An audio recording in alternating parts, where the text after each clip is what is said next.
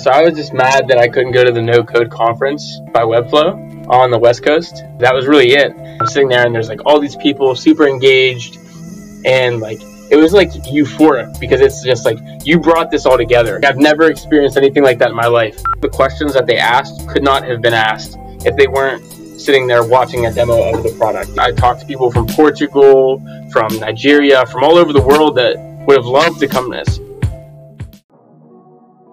Hey there, welcome to episode 5. My guest today is a fellow podcaster who did something that I think is really cool. Ryan Meyer is out of Pittsburgh, Pennsylvania, and hosts a no code podcast titled No Code, No Problem. Basically, Ryan partnered with Entra and Microsoft to hold a no code summit in New York on January the 22nd of 2020. It was really great because it featured some really interesting companies in the no code space, including Adalo, Bubble, Elliot, and Builder. I'll let Ryan introduce himself and get right to the interview. Enjoy. Hi, I'm Ryan Meyer, the host of No Code No Problem and the infamous No Code Summit. I've been in the entrepreneurial space for around six years now, and I've always been a part of No Code, but my intro really into no code was around a, a, little over a year ago. I saw an ad for Glide Apps and I bookmarked it and I ended up using it to build an app to find house parties in Pittsburgh because I'm 20. I pulled in 500 users and then I followed them on Twitter and discovered MakerPad and NewCode. And now here I am throwing events and hosting a no code podcast. So the reason I have you on is because you just did something that I thought was pretty monumental as far as no code goes. We know no code has been going on for a long time, but it's probably in the recent, probably past year, maybe two years, it's really come to the fore. And I noticed that you did a no code summit in New York. I thought it was monumental because for someone new to no code, it's a really great splash that you made. Just tell me how you came up with the idea. So I was just mad that I couldn't go to the no code conference by Webflow on the West Coast. That was really it. So I was like looking into it more and more, and then I saw that there was no East Coast event, anything like that. In fact, I don't think there was really any events at all for no code on the East Coast, other than some small workshops that Bubble did in New York. And so I immediately decided that I was going to do one. And so then I just started reaching out to potential venues and that's kind of how the ball got rolling in terms of idea. That's really impressive because I guess the thing that really captivated me was it started with a thought and now it's real. So between when you thought of the idea and when you actually executed the no code summit, like what was the time frame planning wise? Planning wise, I would say maybe like 2 months because I was just very adamant that I wanted to throw one. I wanted to throw the, the largest no code event on the East Coast. So, in terms of marketing, we we charged for the event and we had sponsors. So we were lucky enough that we did run some paid ads. We ran them on Facebook, Twitter, and Reddit. And Facebook actually had the highest conversion, like definitely by far. Reddit had no conversion and Twitter had a few, but nothing like Facebook. And then we also got some some natural or some organic leads through Eventbrite, which was where we held the event, like page at. So, how many people came to this event? So, I actually haven't looked at the exact number yet, but I know there was over 100 people there.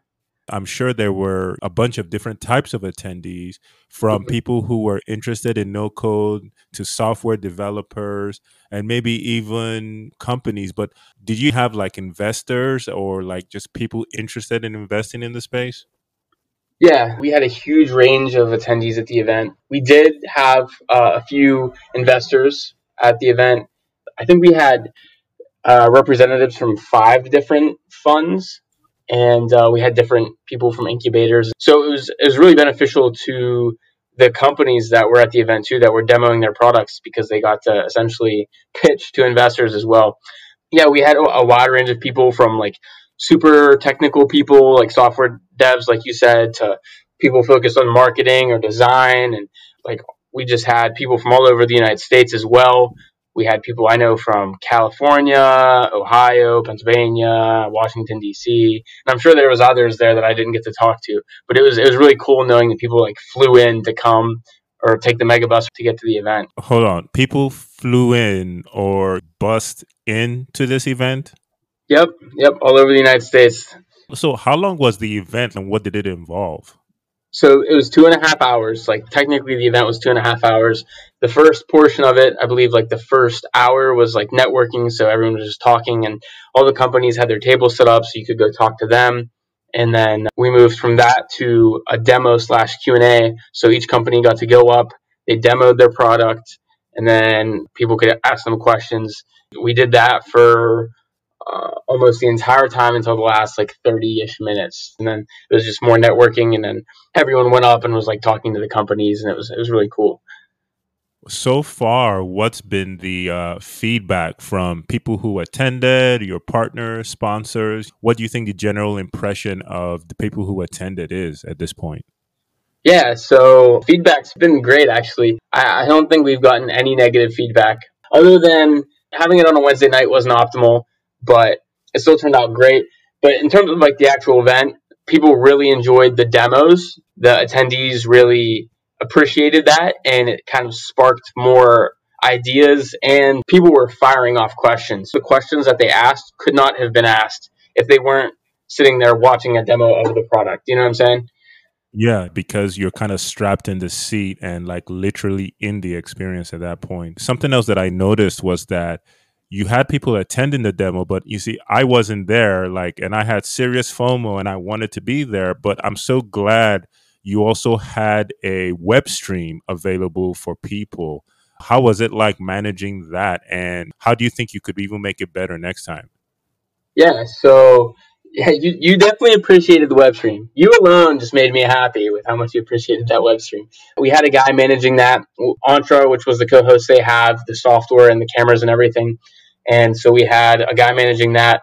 And uh, we knew that we wanted to post it online because no code is like this international community. I talked to people from Portugal, from Nigeria, from all over the world that would have loved to come to this. And so we got to be able to offer the event to them uh, via, you know, live stream. And I think a lot of people really appreciated that. And I, I think that we did a really good job of the live stream. In terms of changing things or, or doing things better, I think that two and a half hours was great, but I think people could have got more out of it if it was a longer event. So, just talking about the feedback from the event, you've had time to simmer, you're planning things that are even bigger and better. What would you say were some surprising benefits from the event? What were some of the surprises? So obviously, like you have like your normal benefits from the event, like expanding your network and just like ideas and meeting cool people.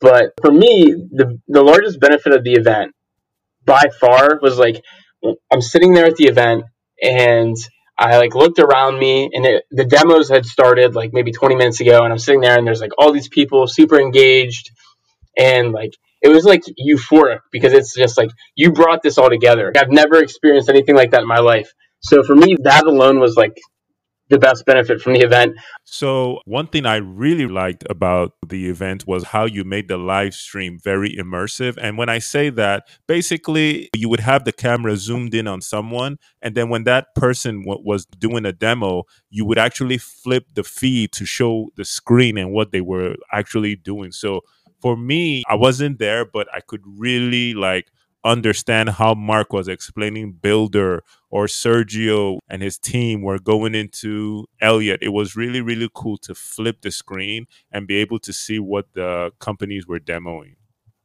Yeah, 100%.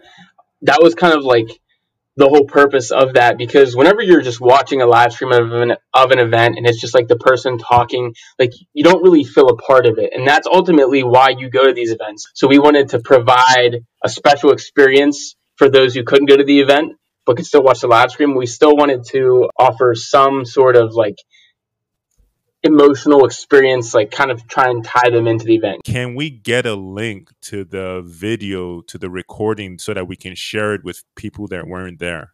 Absolutely. All right, great, Ryan. Thank you so much for joining us today. And we'll add all your information to the show notes. And we're looking forward to people hosting more and following your blueprint. Thank you for having me. Well, that concludes this episode of Codeless. If you're new to the show, you should be aware that we always leave one more thing after the closing credits. Keep listening or skip through to hear Ryan talk about the past and future decades of no code. You can also find a link to the video recording of the No Code Summit held in New York last month. You can reach me on Twitter, Instagram, or LinkedIn by searching for the Codeless podcast handle. Just search for Codeless and podcast, and you can't miss us. Send us a voice note about our episodes through our anchor page at anchor.fm slash codeless. All music provided through appropriate licensing and permissions. Big thanks to Steph Skilly, Bobby Oddsock, R Mark 1313, Raising Sounds, and Prod.no credit. You can find more information and links in the show notes. Yeah, so no code over the past decade has been crazy. You know, we've seen it be extremely impactful over the last decade, and it'll get even more insane. But we've seen the transition from sites like Wix and Squarespace to being able to build extremely complex things without writing a single line of code. So it's been extremely helpful, and I think we would definitely be behind by years behind if we didn't have these tools that let designers and, and creators make things without code. This is actually a question I've thought about a lot, and I think that it's very hard to kind of predict the future of no code. But I think that the agenda will continue to be pushed because of people hungry to build more complex things, like whether it be web or mobile apps without code. I can't predict what it's going to look like, but I think that the future will allow people to build full stack apps without code, like no barriers. And in my opinion, I think 50% of web apps on the web by 2030 will be built without code.